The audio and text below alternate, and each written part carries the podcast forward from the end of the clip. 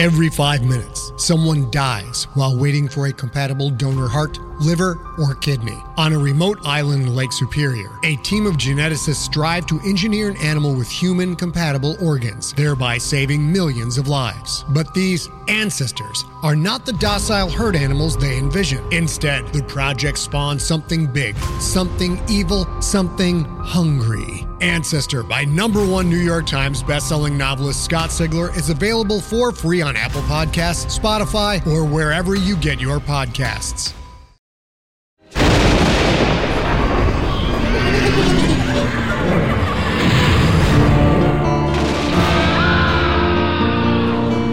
Nightmare. Welcome to the Nightmare Magazine Story Podcast. I'm your host, Jack Kincaid. Nightmare Magazine is edited by John Joseph Adams and Wendy Wagner. The stories of this podcast are produced by Skyboat Media, helmed by Stefan Rudnicki and Gabrielle de Cuir, in association with Jim Freund. Our next offering for the November issue is The Summer Mask by Karin Lowachee. The story is read for you by Stefan Rudnicki. The Summer Mask is copyright 2017 by Karin Lowachee. Karin Lowachee was born in South America, grew up in Canada, and worked in the Arctic. Her first novel, War Child, won the 2001 Warner Aspect First Novel Contest. Both War Child 2002 and her third novel, Cagebird 2005, were finalists for the Philip K. Dick Award.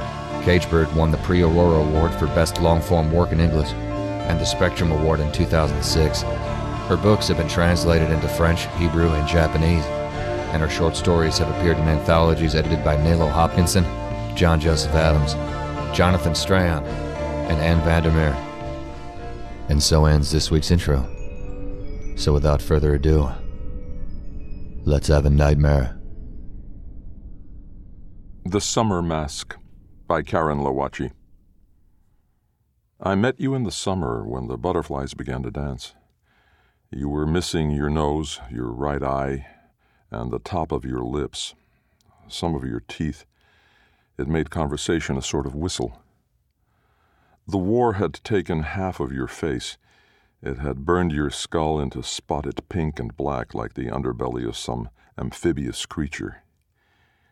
Before the war, you were classically beautiful, with classic emerald eyes and a classic strong jaw and classic full lips. But none of these descriptions do you justice. I want to say you were perfect, but it was the imperfections that made you so. Maybe your profile wasn't classically sharp enough. Maybe your smile was a little bit crooked. But who needs perfect symmetry when there is personality? You were perfect enough, so perfectly enough that you brought the beauty with you into rooms and elevated them. You are still a classic beauty. When I say classic now, I mean the classical sculpture with the nose lobbed off and the sheared ears and the missing hands. When I say classic, I mean the marble you can't touch in museums. When I say classic, I mean the alabaster hardness of your sorrow. I first saw you with your open face turned up to the sun, the edges of your skull exposed, the emptiness where an eye should have been. The mottled black space stared right at the sun in defiance or entreaty. Your other eye was the color and opacity of smoke trapped in a glass.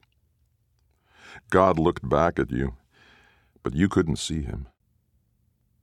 It was the only reason you didn't burn up, because you had no seeing eye, and all the glory was in the heat. The eye that remained relatively intact saw merely shadows. Maybe that's the only way we can ever see God. It was the first time you'd felt the sun on your skin since before. It was the first time nobody gasped in horror. The nurses, the doctors, the brick manor, and the grand fields where lords and their vassals and their hounds used to hunt. All welcomed you and others like you maskless in the summer. We were there to make you feel at home. And me, an artist with an artist's eye, hunting you.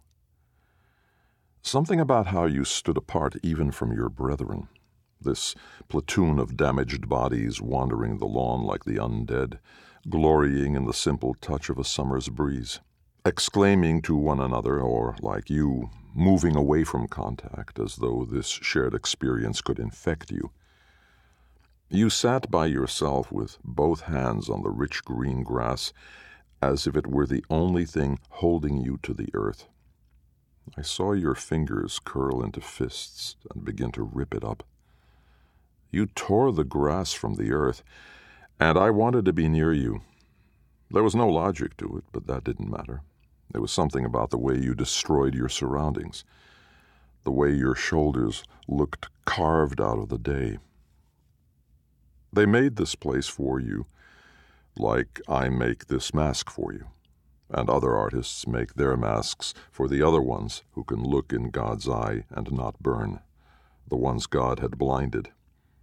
But the others aren't quite like you. I fell in love with your blindness because you couldn't see me. I fell in love with you.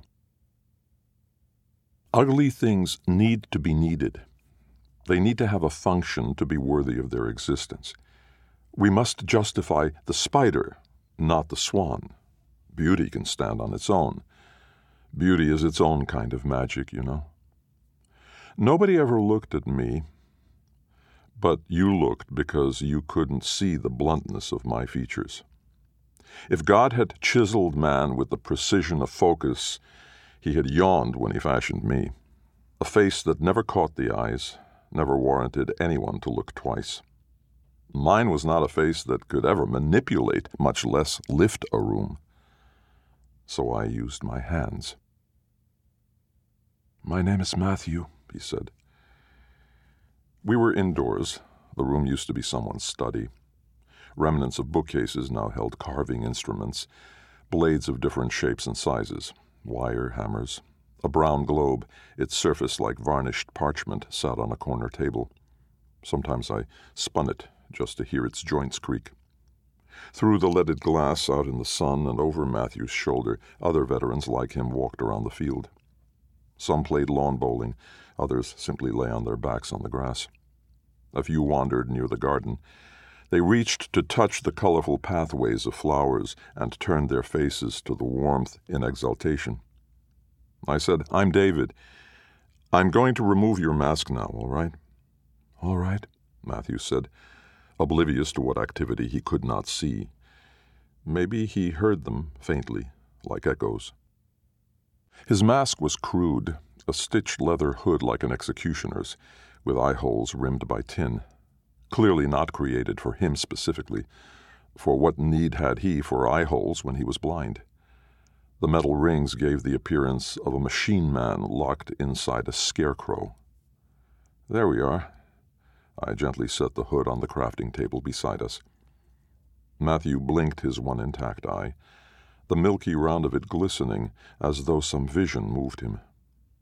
He must have felt me staring. I know it's hideous, he murmured. Not at all. Don't lie. There was an edge to his voice, like a remnant of the war. Or maybe this kind of sharpness only came after all the battles. I may not be able to see, but I can sense very well. I'm not lying. I am your mask maker. I'm seeing your face as it once was and as it will be again. His partial mouth curled, but it wasn't mirth. If you're that good, you must be a magician. He could not see me smile, so I did. Did you bring your pictures?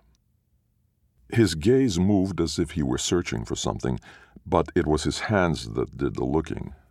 Remnants of white dust coated the lines of his fingers as though he'd been playing in beach pebbles. An old man's hands, even if he was barely twenty one. He dipped into the chest pocket of his simple work shirt and withdrew five photographs, all of them burnt a little at the edges. He held them out, and I took them. On their sepia surfaces, the man he once was, all of that dark beauty, and eyes whose color could still be discerned even in a two tone image. A couple of the photographs faced forward, two others were profiles, and the last a three quarter angle. They were the sorts of portraits one took to hang in a home framed by gilt. Pictures that would be looked upon by descendants, with static backgrounds and a posed formality.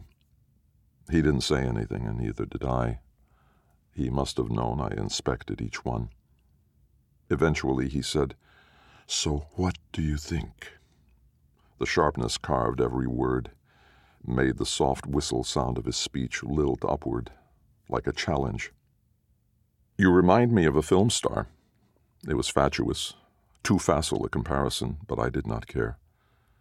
Too bad, he said with enunciation.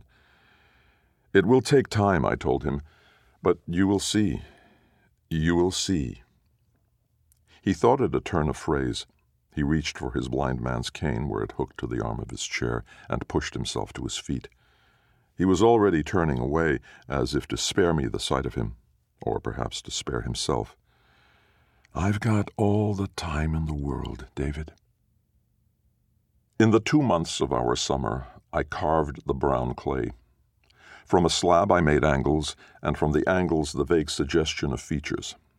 I didn't work solely from the photographs.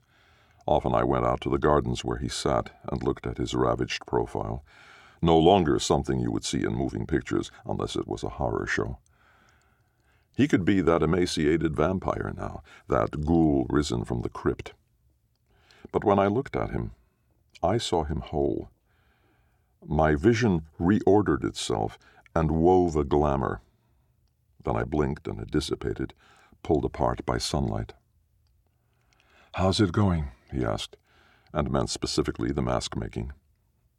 I rubbed at the brown residue on the palm of my hand. Slowly. I am a perfectionist. Don't be. He turned to me, a lopsided regard, the stare of a cyclops. Anything would be an improvement on this. He didn't speak for pity, but as a matter of fact. Would you like to walk in the garden? The flowers smell like Eden. So we went. He held my arm and tapped his cane in steady rhythm on the flagstones. I wanted to touch his fingers where they curled at my sleeve. We meandered with battalions of flowers at our flanks, such a parade of beauty that the scent of them almost seemed to color the air in rainbows. Without his nose, could he truly smell them? But I didn't ask. He stopped walking. What kinds are they? Hydrangeas, marigolds, azaleas, Roses. If you squint, they look like a Seurat painting. His grip tightened, and he turned as if he could see them. The willows nearly blocked the angle of the sun just enough that I didn't have to blink. His one eye remained round and wide. Sometimes, he said, I see variation in shadow and light, like, uh, like fish swimming beneath a pond. But no color, he shook his head. But you remember color? Yes, of course. The imagination, I said, can feel as real as reality. Think of all the things you could never see even when you had sight, but you knew them to be true. What do you mean? His breathing was becoming labored, so I guided him toward an iron bench along the path where we sat. I turned to his damaged face. Like emotions, like love. I could not tell from the movement of what remained of his mouth if the expression was derision or skepticism, or simply an acknowledgement of understanding. We live in a scientific age. I looked at his hands, how they had returned to himself, holding the cane across his lap. But there is yet so much that science cannot see. It's not the same, David. Love and the color of flowers. Maybe we blind ourselves, I said. Maybe they are exactly the same. If his other senses were honed like he claimed, could he feel what I was feeling when I looked at him? Not disgust or hesitation, not pity or clinical assessment. Even if he didn't believe that I could see the parts of him that were no longer there, could he still discern my longing? I was never like minded Head in the clouds, my parents said. I became mesmerized by the spots on the backs of ladybugs. I spent whole afternoons as a child trying to find four leaf clovers in wild fields. I gazed at clouds. Maybe all children did these things, accompanied by questions like How was it possible that I only saw out of my own eyes? Why was I always inside my own body? Would the sun ever die? Until those questions became almost incidental considerations when my sight, all of my staring, began to form a second layer. What I could see, what I could fashion, what I could imagine into being, that became my reality. His features made of clay had to be perfect.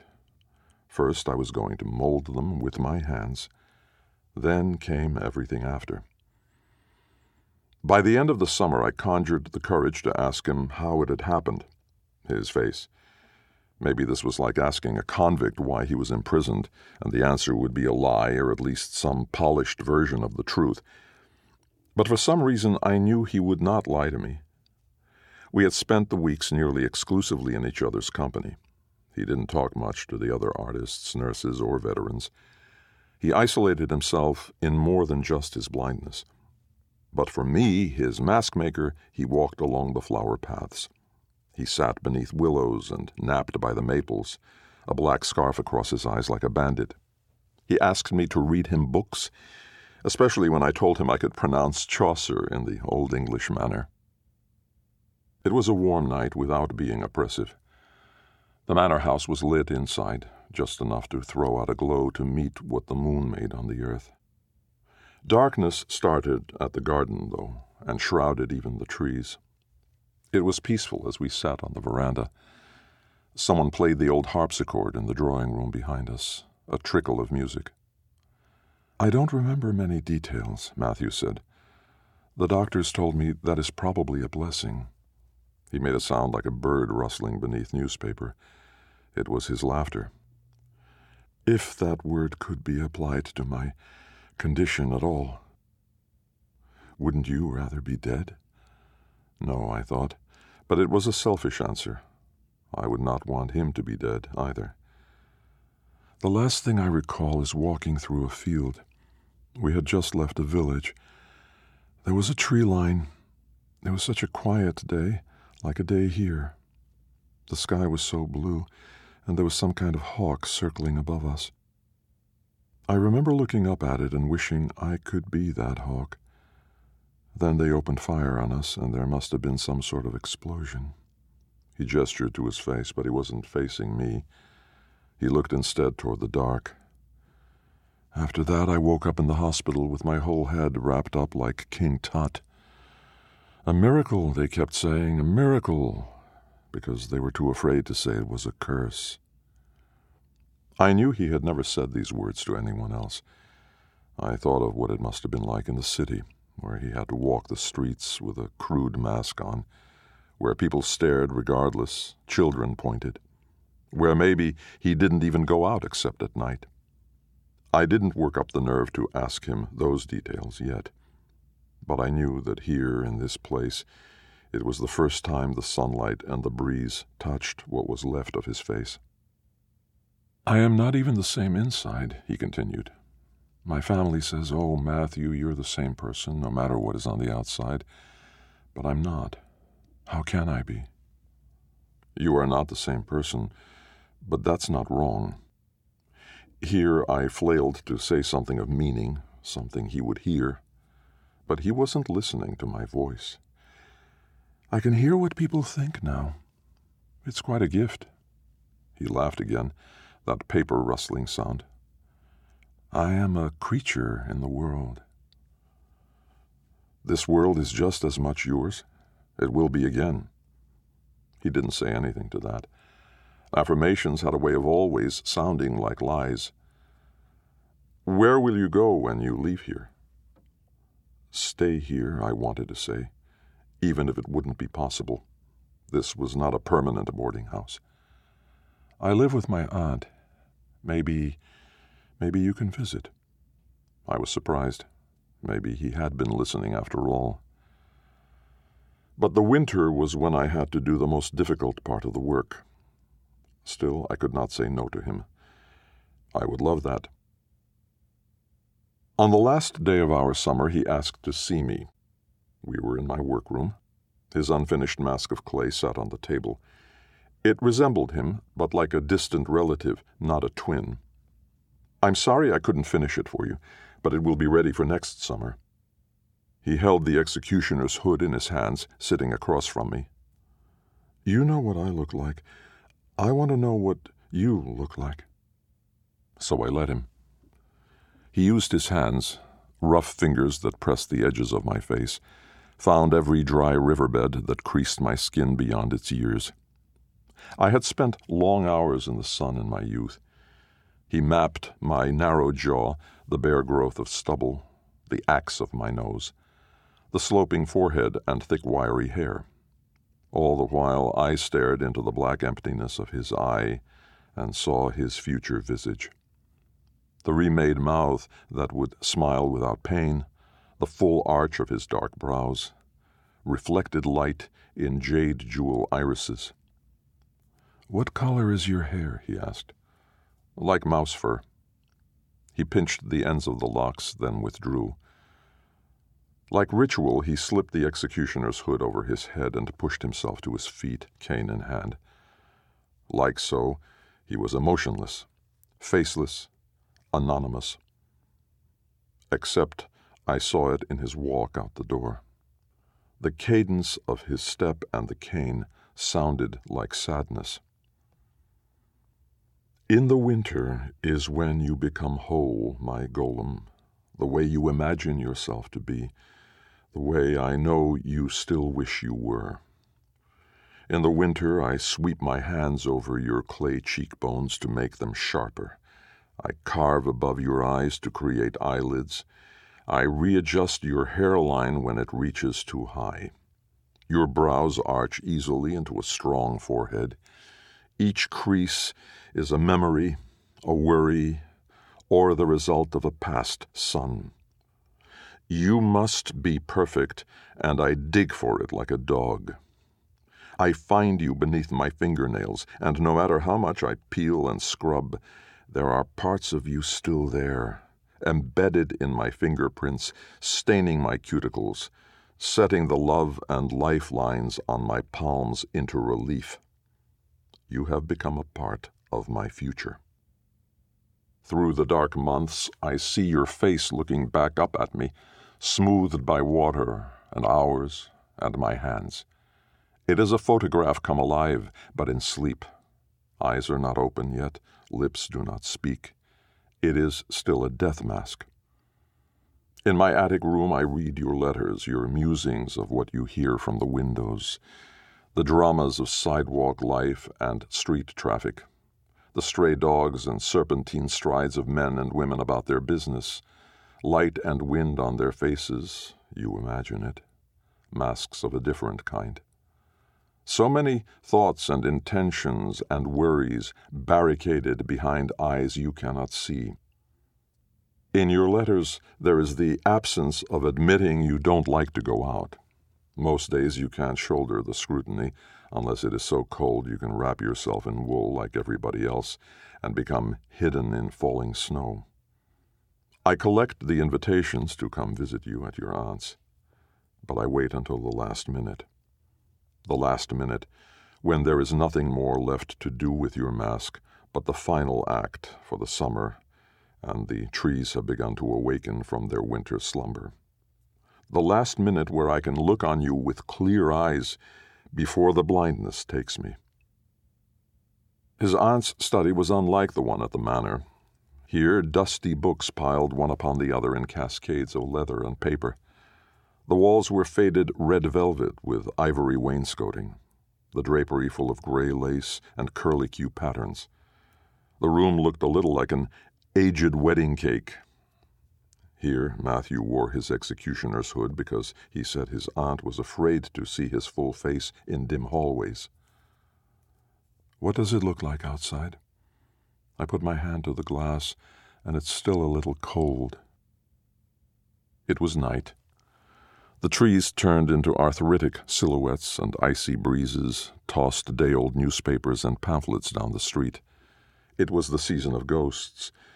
But I told him, It is weather for deep breathing and mittens. You can smell the chimney smoke still. Yes, he said, with the eagerness of agreement. Scents, of course, were always present.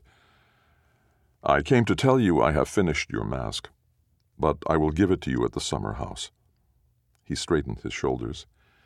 He wore a black cable knit sweater that made his body thin. In the photographs, he seemed broad and strong. Why didn't you bring it here? Why do you want to wait? There is one last thing to do, and it will take some time. But you said it was finished. Yes, it's difficult to explain. He looked toward the tall windows, though the drapes were closed as if he'd heard something outside the gate.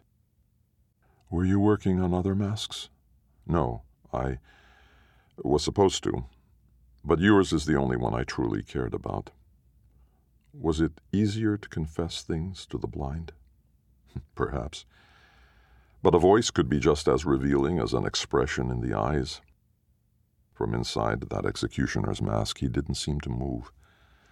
One milky eye peered toward me, past me, his hands held his cane as if it were a lifeline on a raft, and he was the last survivor of a catastrophic sinking. Are you very alone? he said, though we sat just inches apart. A question from one creature to another. I have been. It wasn't sadness, but a strange melancholy that beset me when I left his home. He walked me to the door as if I was some kind of gentleman caller. I will see you in the summer, he said, these easy turns of phrases that had now become ironic and impossible. Nearly, anyway. Nearly impossible. You will. There is blood, of course. For something such as this, there can only be blood and the pain of blood. The Savior bled from every pore, and birth is never gentle, neither rebirth. The incantations of the heart can save or skewer, an eye for an eye, my eyes for your eyes. The carving blade I set to clay, now to my own skin, my eyes, my face. To carve myself out of myself, and to say the words, and taste the blood that transmogrifies these parts to become yours. To make them eternal, the Egyptians mummified their royal dead. This is the least I can do. What grander gesture of love and eternity and sacrifice? What better way to say it? Long ago, I'd come to realize the absence of my own life. To move through the world unnoticed was more painful than the most lashing mockery how to justify my own existence when from day to day there was neither joy nor anything as raw as sorrow. There is only a middle place that stretches on, and I can see no end and no beginning, no features on either side, no landmarks and no population. It is only this, and I am in the middle of it, turning to all compass points, but each way is equally gray. I wake up to count the hours when I can sleep again, seeking oblivion, but my dreams betray me. In them are phantasms of worry and loss, memory mixed with some future I know has happened already because in my dreams I am a child aware of my grown life and all that does not exist anymore my town, my parents, their harsh judgment and protective love, and all of my resentments and regrets balled up like fists that I beat against each bizarre nightmare that stalks me into the waking world. I am screaming or I am crying, as if the only emotions that can swim to the surface of my living life are born from the dark places. These rooms in which I speak, like speech is a covenant made only with devils. The devils linger in the mornings and at the foot of my bed, and I am finished with it. I need to be done. I need to make meaning, and before you there was none. So now there is the blood, and I cry into the bath of it made from the excavation of my own face, each word a scream, each sound a promise, and I touch my wet red hands to the clay mask to make it come alive. We are at the summer house. One of the nurses brings him into the old study. I hear her voice. I hear how she doesn't linger in the room with us, and the door shuts. It is late in the afternoon, when the sun begins to slant away to shun the moon. David? I'm here. My vision is shadow and light, like fish dancing beneath a stream. I have your mask, but you must sit very still and not say a word. I'm not going anywhere. There is the sound of leather set on the floor, his executioner's hood discarded. Don't move, and don't say a word. You'll know when it's all right. David? Concern in his tone because I repeat myself. But I don't answer. I see just enough of the outline of him. It manifests the way dreams do, where if I stare long enough, I can remember when I awaken. I hold his mask in my hands, but now edge forward in my seat. I begin to say the words, and he doesn't interrupt me, though the sound of the words must perturb or even frighten him. Words that bleed into themselves and begin to sound like nothing at all except discordant keening. There is a stone in my throat, as smooth as something resting in a riverbed, and my words are the tides that glide over it, giving it shape, changing its shape. This mask made of me now slips over his skin. He gasps. I speak louder. I touch his cheeks and feel them tighten. I run my fingers over the edges of him, feel muscle and bone, cartilage and tears. His tears. I imagine setting my mouth to them for their salt. I can even see it from within my own shadows, like peering through a keyhole. All the pain was given already. It is splattered and stained in my attic back in the city. The scent of it will never disappear. Maybe it's still on my hands, beneath my fingernails, driven deep into the lines on my palms. Maybe my hands are red when they touch all over his new, perfect face. He seizes my wrists. David. I can't see him. He says, David. He doesn't let go of me. He says, David. He can see now. He can see me. He wrenches himself away and runs from the room. I wake up only to stay in bed. Do you know what it's like to sleep when you can't close your eyes, when there are no eyes to shut? Sleep and wakefulness become the same thing. It is only a matter of dreams. And even then. Of course, you came back to me when the shock wore off. All you kept saying was, How do I explain? How do I explain? As if the world had become closed to just that question when in fact it had opened out again. You could see. You were whole. You had your features back. That classical beauty before the ages took you, before any sort of war and walk in the field. You could look up again and see the hawk. The sky was just as blue as you remembered, even bluer. And nothing hurt when you smiled. And you smiled. You smiled like it was the first expression to ever cross your mind. You smiled like a baby does when it wants to understand the world. You smiled like you were in love. Maybe you were in love with yourself and the possibilities. And despite what was left of my face, you couldn't stop yourself from smiling. I don't understand. But it didn't matter because you held my hand in your confusion, and you said that I was terrible for doing this to myself, but I could hear it in your voice how easy it was to lie. Of course there was guilt, but there was also gratitude, and that was all that mattered. That And the way you held my hand, and you held my mind in the palm of your hand, you were all I thought about, and all I had been thinking about since last summer. Now you read to me.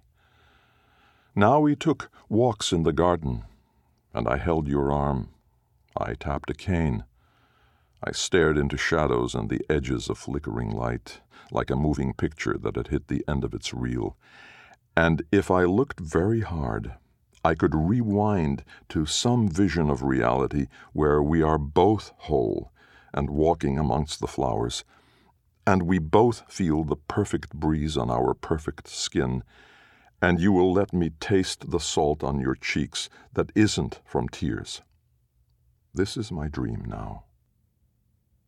So we spent the summer, and of course I knew it had to end. You kept saying you didn't know how you would ever explain, and I said, Don't explain. What I meant was, don't say the words. Don't say you're thankful. Don't say you'll never forget. Don't say you'll write. Because all I want to hear is, don't go. But I'm not the one who's going, after all. I am staying. I will find an attic that doesn't carry the scent and texture of blood because there is no other place in the world for me. We know this. I hear it in the sound of your voice. I feel it in the grip of your hands, and it's true. My senses have not diminished, especially not the one that saw you that first afternoon in the first summer when you tore the grass from the earth. You were tearing my heart out of my chest. You are tearing my heart out of my chest, and I give it to you like I gave you the other parts of me and refashioned them into something beautiful. What was dead has come alive. You are this beautiful, and it doesn't need to be justified. It doesn't need to be explained. Beauty is its own kind of magic, you know.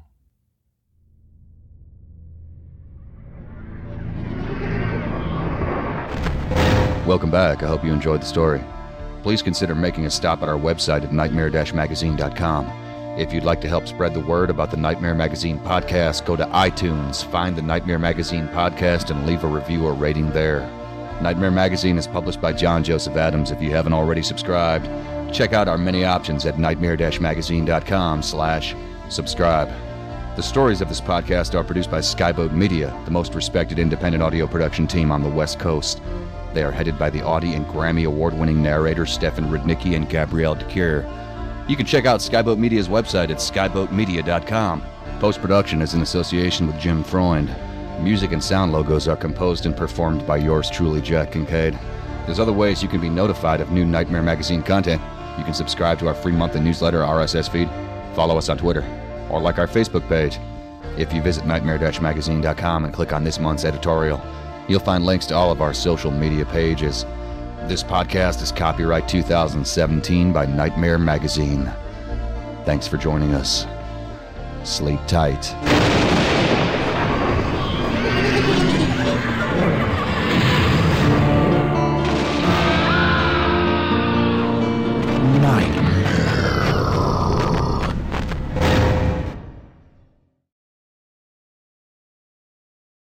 Greetings, adventurers. Today we're excited to introduce you to a new story Dark Dice, a horror podcast that blurs the line between actual play and audio drama, where the story is determined by the roll of the dice. Six adventurers embark on a journey into the ruinous domain of the Nameless God. They will never be the same again. One of the players is not what they seem after a doppelganger, a creature that can assume the form and voice of whatever it kills, infiltrates the team. As the players are picked off and replaced one at a time, can they figure out who the monster is before it's too late? Can you? Here's a quick example of what our show sounds like. The uh, shambler with the jar of liquid inside of him.